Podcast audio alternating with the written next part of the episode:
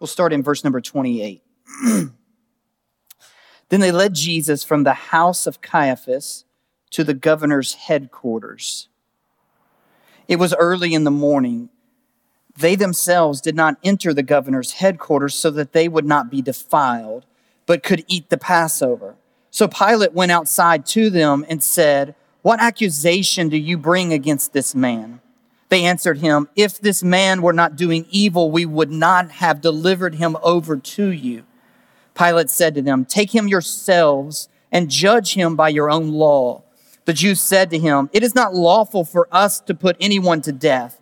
This was to fulfill the word that Jesus had spoken to show by what kind of death he was going to die. So Pilate entered his headquarters again and called Jesus and said to him, Are you king of the Jews? Jesus answered, do you, do you say this of your own accord, or did others say it to you about me? Pilate answered, Am I a Jew? Your own nation and the chief priest have delivered you over to me. What have you done? Jesus answered, My kingdom is not of this world. If my kingdom were of this world, my servants would have been fighting that I might not be delivered over to the Jews, but my kingdom is not from the world. Then Pilate said to him, So you are a king? And Jesus answered, You say that I am a king. For this purpose I was born, and for this purpose I have come into the world to bear witness to the truth. Everyone who is of the truth listens to my voice. And Pilate said to him, What is truth? After he had said this, he went back outside to the Jews and told them, I find no guilt in him. But you have a custom that I should release one man for you at the Passover. So do you want me to release to you the king of the Jews? And they cried out again, Not this man, but Barabbas. Now, Barabbas was a robber. Let's pray.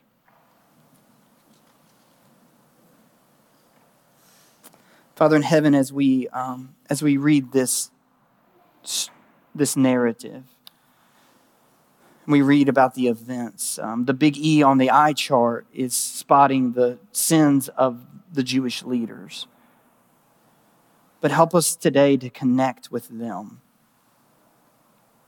That we all, in our own ways, by the transgression of our sins, we've all um, chosen Barabbas over you.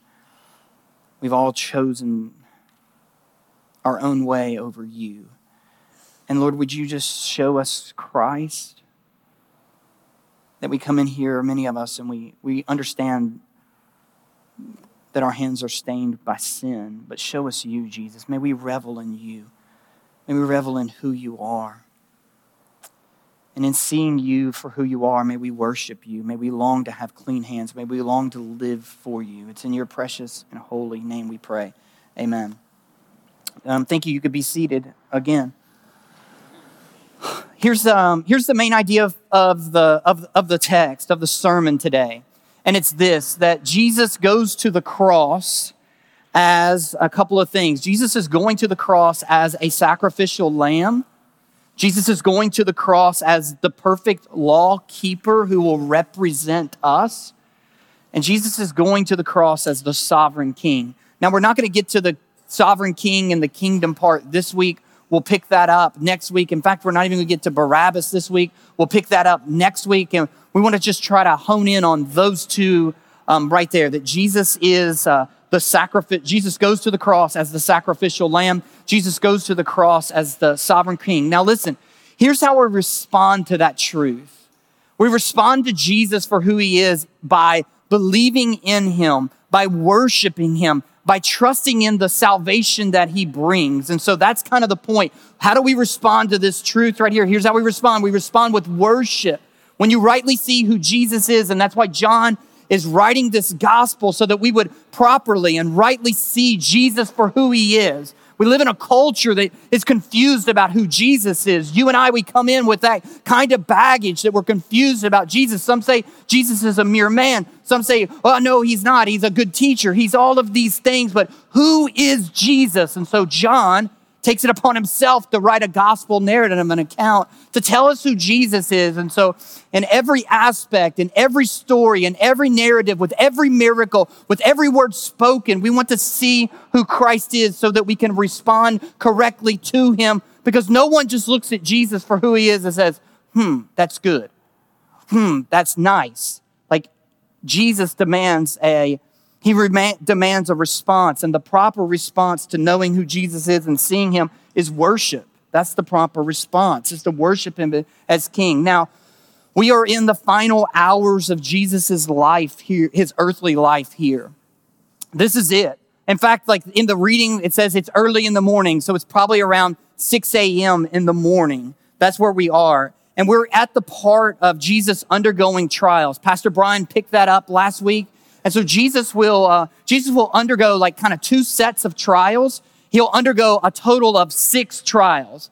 And so if this was a, if this was a, a story or a play or, or, or even a movie, then first of all, we could say this, that Jesus is, he's the writer and the director and the producer and the main character of this play. No one else in this play takes center stage except Jesus. Not Pontius Pilate, not the Jewish leaders. They are all just uh, subplot creatures in this story.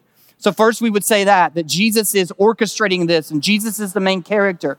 But, second thing we could say about this is, uh, is this plot or this story, um, this play would be taken down into two, uh, two parts, right? Into two kind of uh, acts. And Act One would be kind of titled the uh, Jesus' trials under the Jewish leaders. So Jesus would stand trial under um, these Jewish leaders. The second part would be Jesus under the Roman leaders. And so the first set is uh, three and three under each one. Jesus under the Jewish leaders, Jesus will stand before, and Pastor Brian pointed this out before, Annas and Caiaphas, who are the high priests at this time. And that's a little confusing. I thought Brian did a great job with that, but we can just say this. They're both effectively the high priests. Jesus stands trial um, with Annas and Caiaphas, and then he'll stand trial with the Sanhedrin. Now, the Sanhedrin were the, the Supreme Court, kind of the Jewish Supreme Court.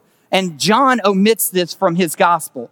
Now, John omits this doesn't mean that it didn't happen. It's picked up in the other gospel accounts. Like I said, John's purpose in writing isn't to give us a historically accurate, detailed uh, uh, kind of timeline events. That's not what John's goal is. That's what Luke's goal is. So if you want to know, like, hey, what's the timeline and what takes place, and you want to get really into the details, then read uh, Luke's gospel account. But John, he's he he omits a few things. And it's not because they didn't happen. It's not because they're not important. It just doesn't fit with the purpose that Jesus is orchestrating and John writing his gospel. John's focus isn't on kind of subparts and plots. John wants to say, here is who Jesus is. So he admits the Sanhedrin from there, but Jesus will stand trial with the Sanhedrin Again, they're like a, a bunch of lawyers, a bunch of judges that stand, they listen to cases according to the law, the law of Moses, and they give their judgment. So that's the first set.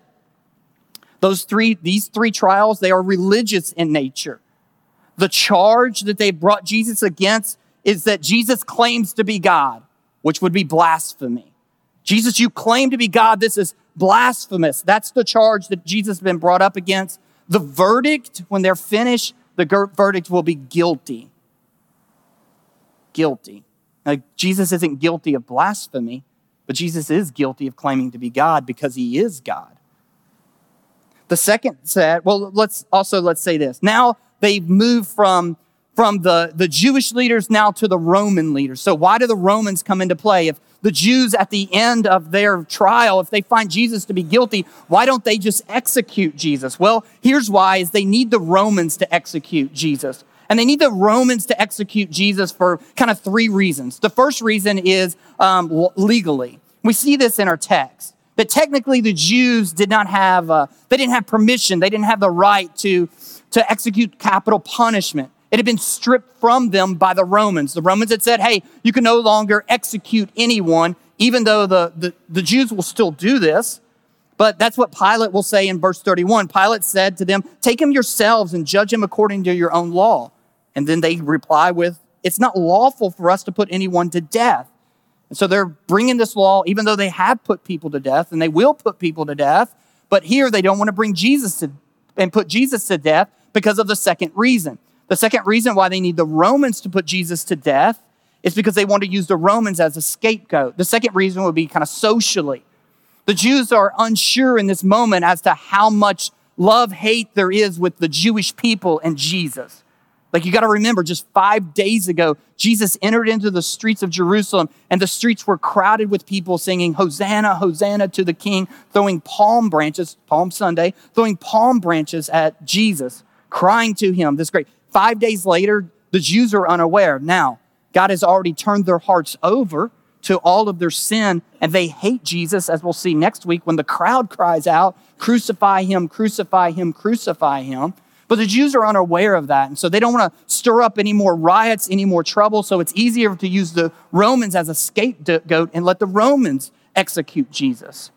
But the primary reason why the Jews go to the Romans is prophetic in nature. And again, we see this in the text. This is the part that's out of their control. This is the part where they are like marionettes, they are like puppets on God's string. Remember, it's God who is produ- writing and producing and directing this, this drama, this play as it unfolds. And here's what I mean by that prophetically is the Jews' method of execution is stoning. That's how, that's how the Jews would execute people is they would execute them by casting them down and by stoning them. They've already wanted to do this with Jesus, but God has prevented them from doing it. They already wanted at one point to push early in Jesus' ministry. Some three years ago, they wanted to push him off a cliff and then throw him down and then stone him. We saw it in John chapter 8 with the woman caught in adultery. Remember, they bring this woman caught into the adulterous act before Jesus. And what do they do with her? They cast her down and then they have stones in their hands because they're about to stone this woman. They'll do it. And as I said, they practice capital punishment even though they weren't supposed to. We see that if you read, would, would read on in the New Testament in Acts chapter 7 with uh, the deacon, one of the first deacons named Stephen. And Stephen is stoned to death by the Jews.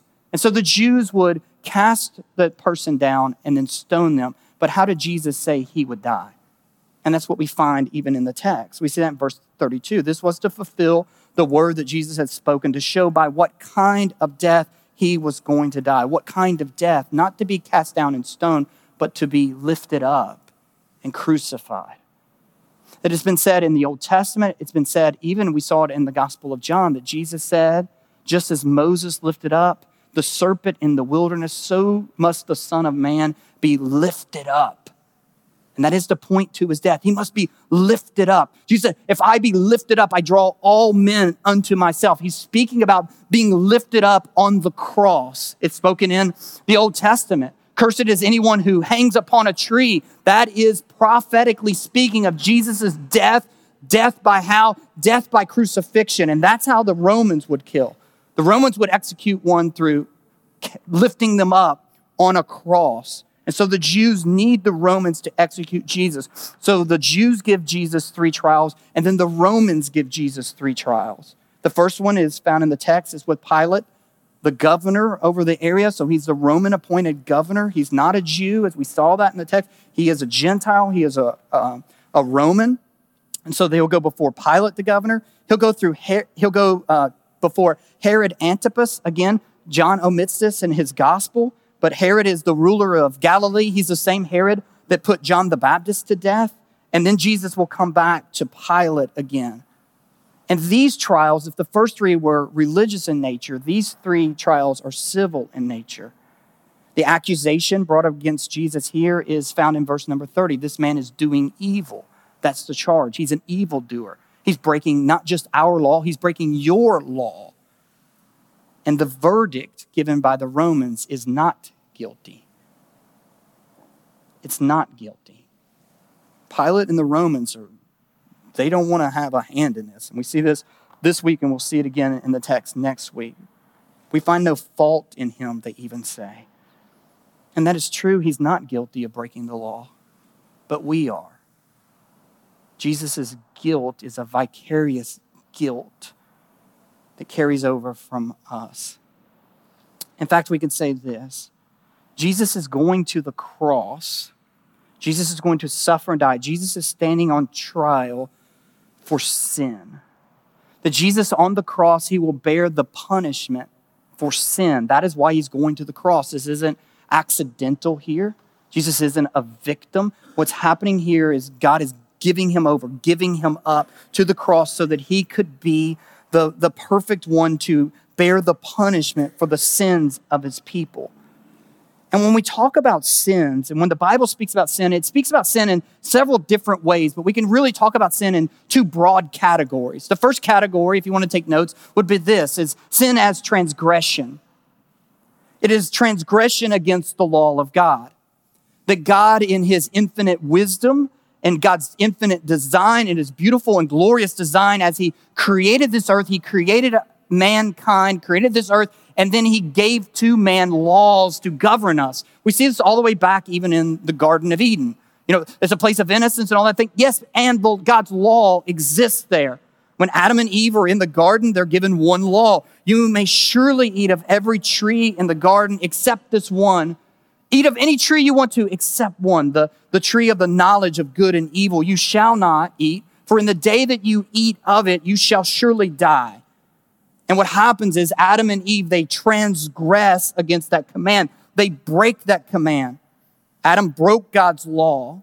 And what, this is the next part that I want us to, uh, the next step that I want you to think about. And I want you to, uh, to apply that what Paul says in Romans, the fifth chapter, is through Adam's sin, sin entered into the world and sin has now uh, spread to all of mankind.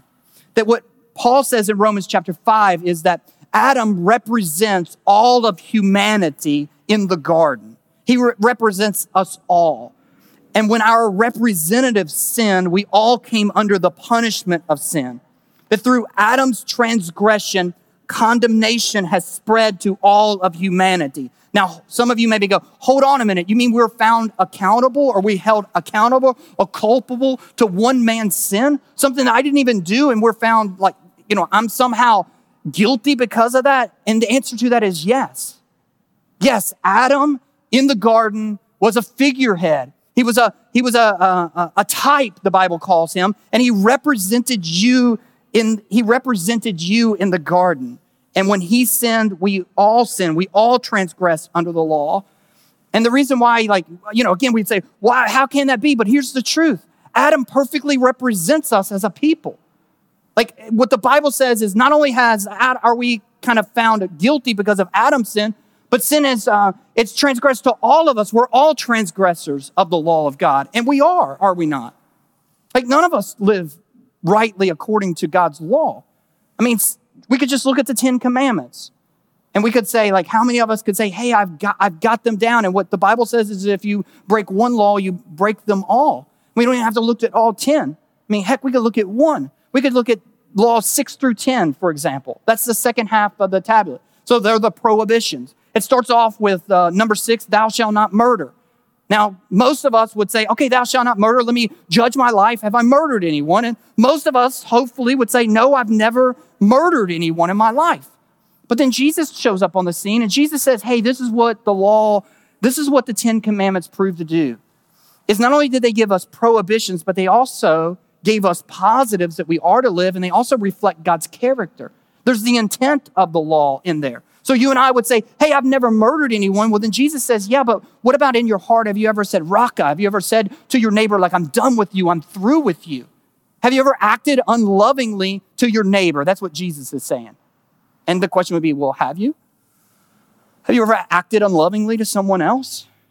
Have you ever said to someone, Hey, I'm done with you. You're an idiot. You're a fool. Get out of my life. Get out of my face. Get out of my way. Have you ever un- acted unlovingly to your neighbor, to your parents, to your little sister, to your little brother? Well, we know little brothers deserve it because I am a little brother. I can say that, right? And the answer is yeah. And then Jesus says, If you've done that, then you're guilty. You missed the intent of the law.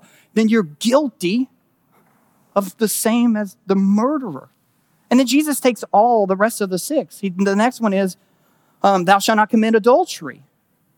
Many of us would say, Hey, I'm good on that one. Well, Jesus says, If you, and he's speaking to us men, if you've ever looked at a woman with lustful intent, whoo, then you're guilty of adultery. And that's why we say that Adam is our, perp- our a perfect representative for us, is he not? Because, like Adam, we all are lawbreakers, are we not? I mean, you understand this, right? Like that's, that's the, that's, that's kind of the undercurrent of the gospel. What's needed in this is a new representative. And that's why Jesus is standing on trial here is because Jesus is our new, for those of us who are saved, Jesus is our new representative. And the question is, is who better represents you? Many times, like I said, people want to go, hold on a minute. I want to be. Like, don't let Adam represent me. I mean, we understand that, right? Those of us every, every, like, especially in the summer, in the winter, every couple of years, we get to watch the Olympics take place. Like, how many of you enjoy the Olympics? And what happens in the Olympics is you've got all of these super athletic, super honed, super disciplined athletes, and they're representing us, are they not? And you and I, we sit back, you know, they travel to other countries to, to, in order to compete in sporting events. And you and I, we sit back in our, uh, in our La-Z-Boy recliners, right? Kick back with eating popcorn, peanuts, sipping some sort of beverage, right? And what do we do when we see them come out waving the flag because they're representing us? We go, go get them, boys, right? And we got to ask the question like, do they properly represent us? Well, yeah, they do because they're waving the flag, but do they really represent you and I? And they don't represent you and I. Like, we could handpick a few of you jokers out and send you out, and we would represent Americans better than most of the super athletic, super honed folks that are representing us. The same thing is true as we look at Adam and we think about Adam, we look at Christ and we think about Christ. We need to ask who better represents us. And the truth is, is it's Adam who better represents us. He's a better representative. And what that calls for then is a new representative. That's what Jesus is doing. Jesus is the perfect law keeper. Jesus is a new representative who is unlike us. He is from a new kingdom, the kingdom of God, not the kingdom of man. And Jesus stands in, and that's what Paul's saying in Romans 5 Jesus stands in as our new representative. That here, as the court convenes, Jesus will be innocent, yet he will be declared guilty. Jesus is sinless, and yet he will bear the punishment for sin. Jesus is perfect, yet he satisfies the Father's demand for holiness. Jesus is righteous, yet he is condemned. And what occurs here by faith for those of us who trust in Jesus is what Martin Luther called the great exchange. It's where Adam, our first representative, he brought sin, condemnation, and death that is spread to all of us. But Jesus, he has brought justification and righteousness and life.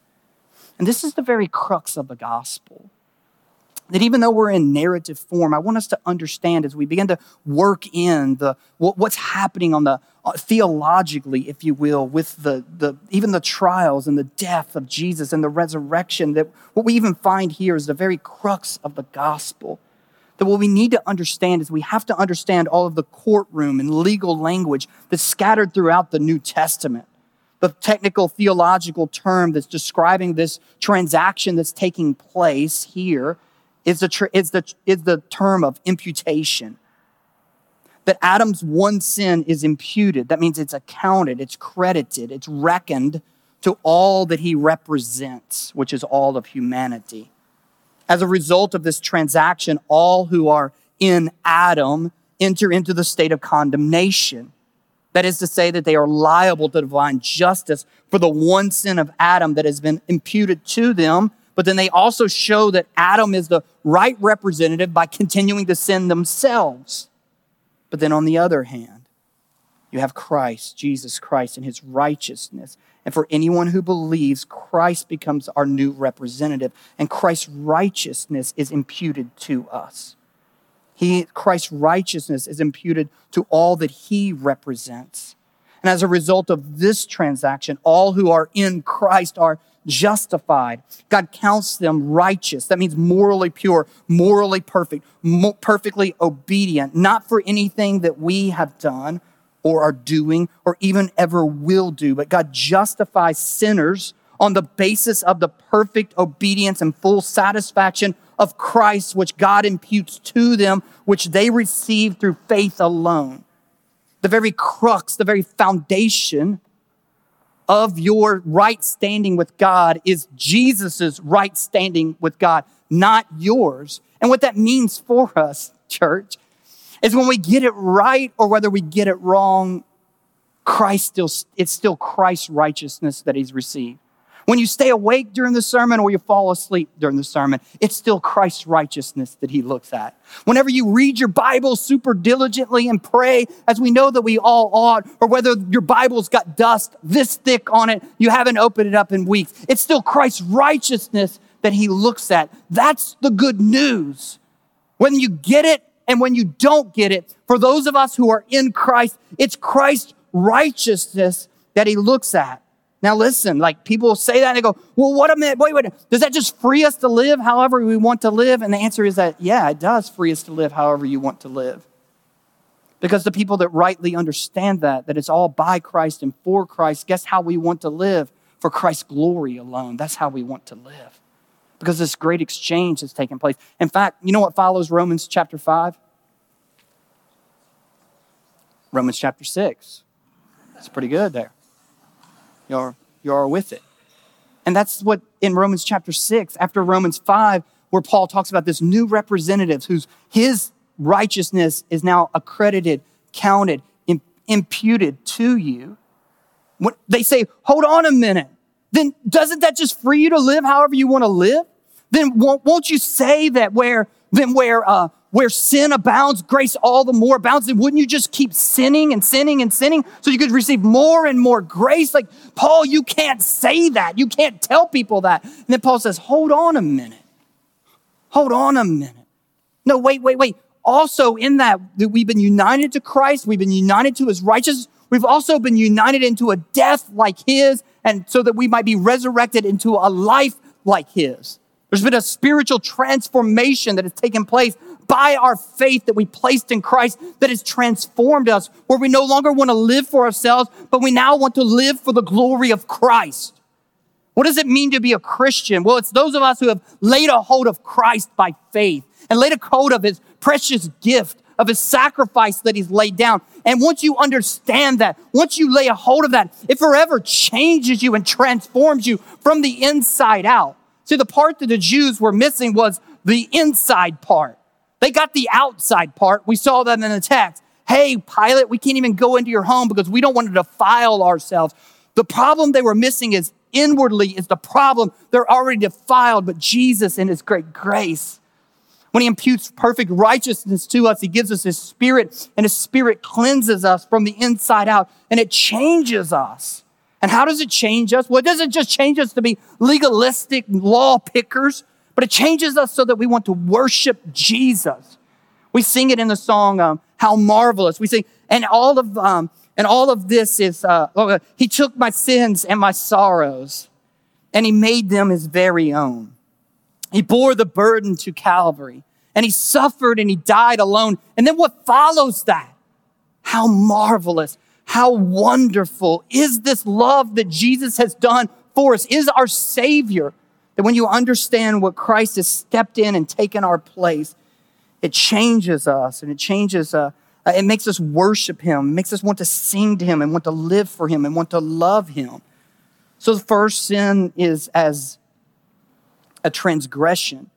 And Jesus is standing in into a, into a civil sphere, into a civil courtroom where judges are looking at him, governmental officials are judging his life, but and, and at the end of it, he'll be declared not guilty because he's sinless. But you and I are the guilty ones. But second way we, can look at sin is sin as the Bible talks about sin as defilement. So again, if you're taking notes, the first one was sin as tr- transgression against the laws of God, but sin is also defilement against the holiness of God. That because Adam and Eve transgressed, sin entered into mankind, not just exteriorly, not on just on the exterior, but on the inward part. It has corrupted us morally.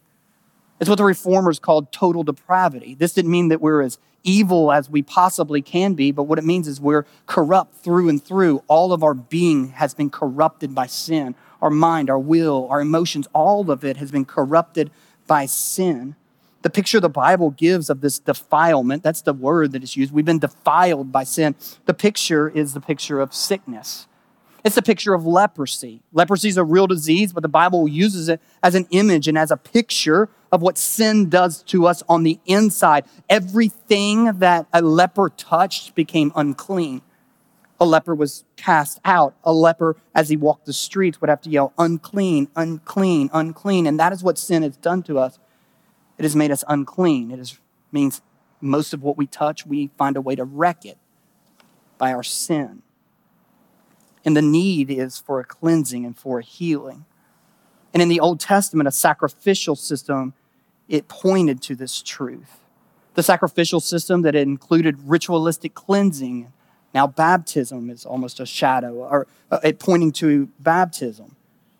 The pinnacle of the sacrificial system was a blood sacrifice. It was the slaughtering of a sacrifice, generally a lamb, an innocent lamb without spot or blemish, would be offered up.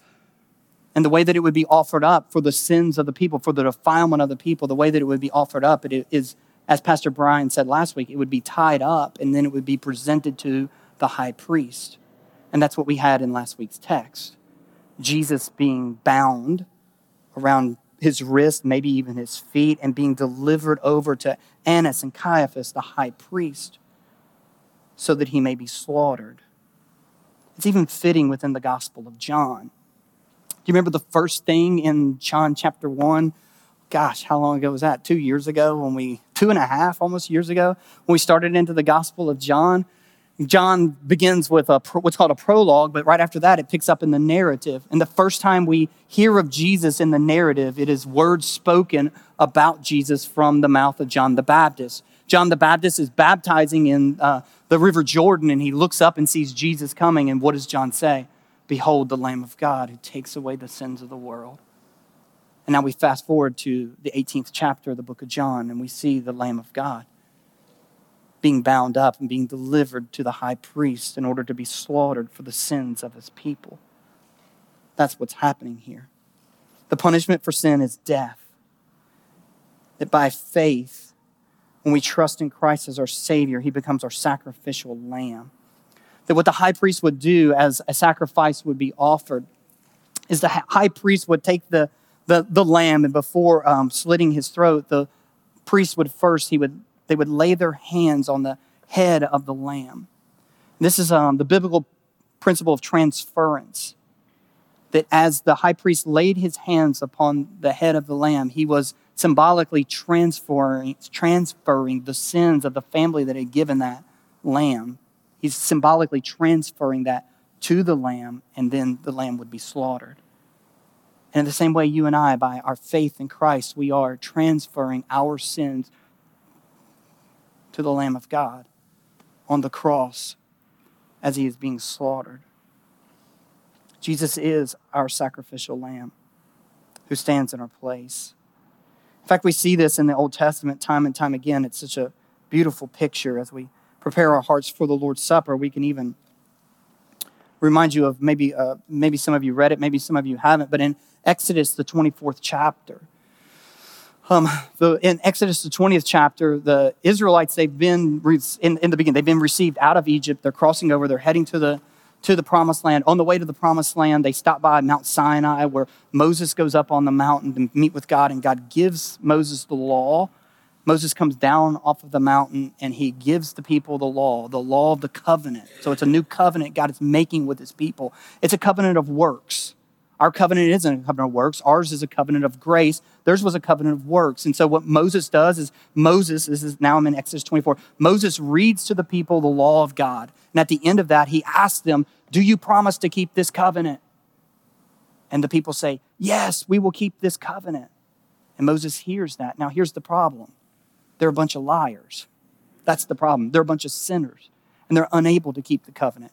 In fact, just a few chapters from now, just a few maybe days or weeks from that, these same Israelites that said, Yes, we'll keep the covenant. Moses goes up on the mountain, he'll come back down, and guess what they've made?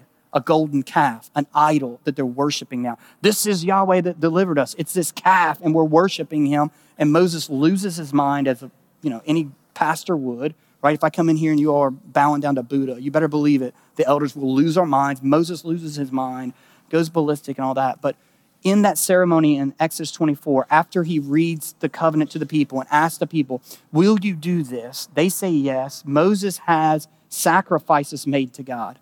In this picture, in this time, it was oxen. He had a bunch of oxen made up. And then what Moses does is Moses takes the blood of the oxen, and Moses takes that blood and he throws it. That's what the Bible says. He throws that blood at the altar first, and then he throws that blood on the people. And what's happening there, it's a foreshadowing of Jesus. It's a foreshadowing of us in this church. It's a foreshadowing even of this Lord's Supper. That here in just a second, you all, we together, as we're biblically commanded to do, we're going to examine ourselves. We're going to think about our lives. We're going to look at our lives. We're going to judge our lives. We're going to think about God's law, God's commanded as it's contained in Scripture. We're going, to, we're to think about what God has commanded of us to do, how we are to live as His people. And we're going to think about the incongruencies of our lives. Nobody thinks about these things and thinks, man, I've got it made. There's nothing I need to tighten up. There's nothing else I need to do. There's no sin that I need to confess. I mean, if, if you do, raise your hand and we'll, we'll have a little one on one meeting. And I, believe me, give me about five minutes with you and we'll find something, right? But we examine our lives and we think about our lives. Just as the children of Israel, Lord, we want, we want to keep your law, but we don't because we're sinners and we're broken. We've been defiled by sin. And then what we will do after we think and, and, and, examine our lives and confess sin before Jesus, then what we will do is we will come here and we're going to take little shot glasses, right? No, little plastic glasses. We shouldn't say that. We're taking little plastic glasses filled with juice that represents Jesus' blood. The same blood that covers us, that makes up the gap between our inability to keep God's law and God's great grace that He's given to us. And that's what we do here. That's what Jesus has done, is Jesus has stand, stood in our place. He's bore the punishment, the condemnation that you and I deserve. And we, by faith, we lay a hold of that. And we lay a hold of Jesus' great sacrifice that he's given. Now, what that means for us, a couple things, is one of us for the, for the unbelievers in the room. Oh, let's first, let's talk to the believers. For those of you that are believers, that believe in Jesus, that are genuinely and truly you are Christians, think about this great gift that Jesus has given. Think about your life. Think about what Jesus has done for you. Think about that it's the time of Passover. That's not an accident that this is happening. It's the time of Passover because Jesus is the perfect Passover lamb. Jesus' blood applied to our hearts and to our lives means that God's wrath, God's judgment passes over us. It landed on Jesus and it now passes over to us because we are united to Him. The next morning after the Passover, guess what the Jews did? They packed their stuff and they got out of Egypt. That's what they did. They got up and they left the slavery of Egypt and they followed God toward the promised land. And the picture of that for us is once we are saved, for those of us who are believers, we leave Egypt, we leave behind the slavery of sin, we leave behind the worldliness, and we leave behind our sin, and we leave behind our pride, and we leave behind all those things, and we follow after Jesus. So as you examine yourself, what you're examining is how well and how hard and how diligent and how faithfully am I following after Jesus. That's what we're examining. We're thinking of those things. And then, lastly, for the unbelievers in the room, we've looked at um, six trials of Jesus very quickly, but we've looked at six trials of Jesus. And there's one final trial that is being had right now as we speak. And the seventh trial is the trial that's going on in your heart, where you preside as judge. The Jews were looking at Jesus, is he the Son of God? The Romans look at Jesus, is he the King of the Jews? And you, in your own heart, you're judging the same thing. Is Jesus who he said he was? Is he the Son of God? Is he the sacrificial lamb? Is he the king of it of, of the kingdom of God, but the kingdom of, the king of it all? Is he Lord and Savior? Is he Lord and Savior of your life? That is the judgment that is taking place right now in your heart. And in your heart, you're either receiving him or you're rejecting him. You're either receiving him as, yes, that Jesus, you are who you said you are, and I believe in that. I believe in that personally. I believe in that personally for all of my sins that I've committed. I believe in that, that you would cover me, that you would make me righteous. I receive you as, as Lord and as Savior. I'm going to follow after you. I'm going to serve you. I want to worship you with my life, not with just singing songs in a church service, but with my life. Or you say, no, he's not. He's something else, just a man, a lunatic, just a historical figure just a figment of our imagination. You're saying something else. There's a judgment taking place in unbelievers' hearts right now. Believers, we're worshiping Him as Lord. And unbelievers, I pray that the Spirit would have work. In fact, let's do that now. Father in heaven, you have sent your Spirit that does a greater work than, than preachers can do. He does a greater work that anyone can do, that He knows the intention of the heart, and He has been given great power to resurrect the dead. Jesus, I pray for folks in the room who are undergoing that judgment right now as they decide who you are, as they decide who you are for themselves. That no one will leave this place having not made some sort of decision. Either you are who you said you claim to be, as we believe you to be, or you're something else. And my prayer is that you, by your, by your strong power,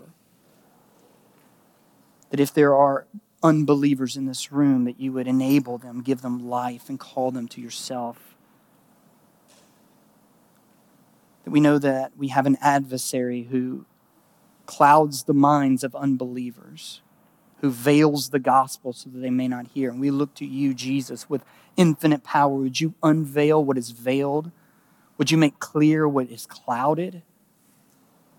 And maybe folks in this room, maybe the, the only thing they may know today is that I believe in you, Jesus, and I want to be saved.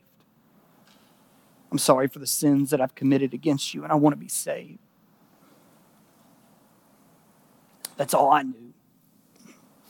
And I met you, Jesus, who was able to save to the uttermost. And I pray that they would find that same Savior. And Lord, for the rest of us in this room, as we think about our lives, as we examine our lives, Lord, may your Spirit be with us. And as we think about you, Jesus, our great representative, who stood in our place who's freed us from the condemnation that our sins should bring and the condemnation that Adam has brought. May we properly worship you in this time. May we eat this bread and drink this cup with deep gratitude, gratitude and deep worship in our hearts. In your name we pray. Amen.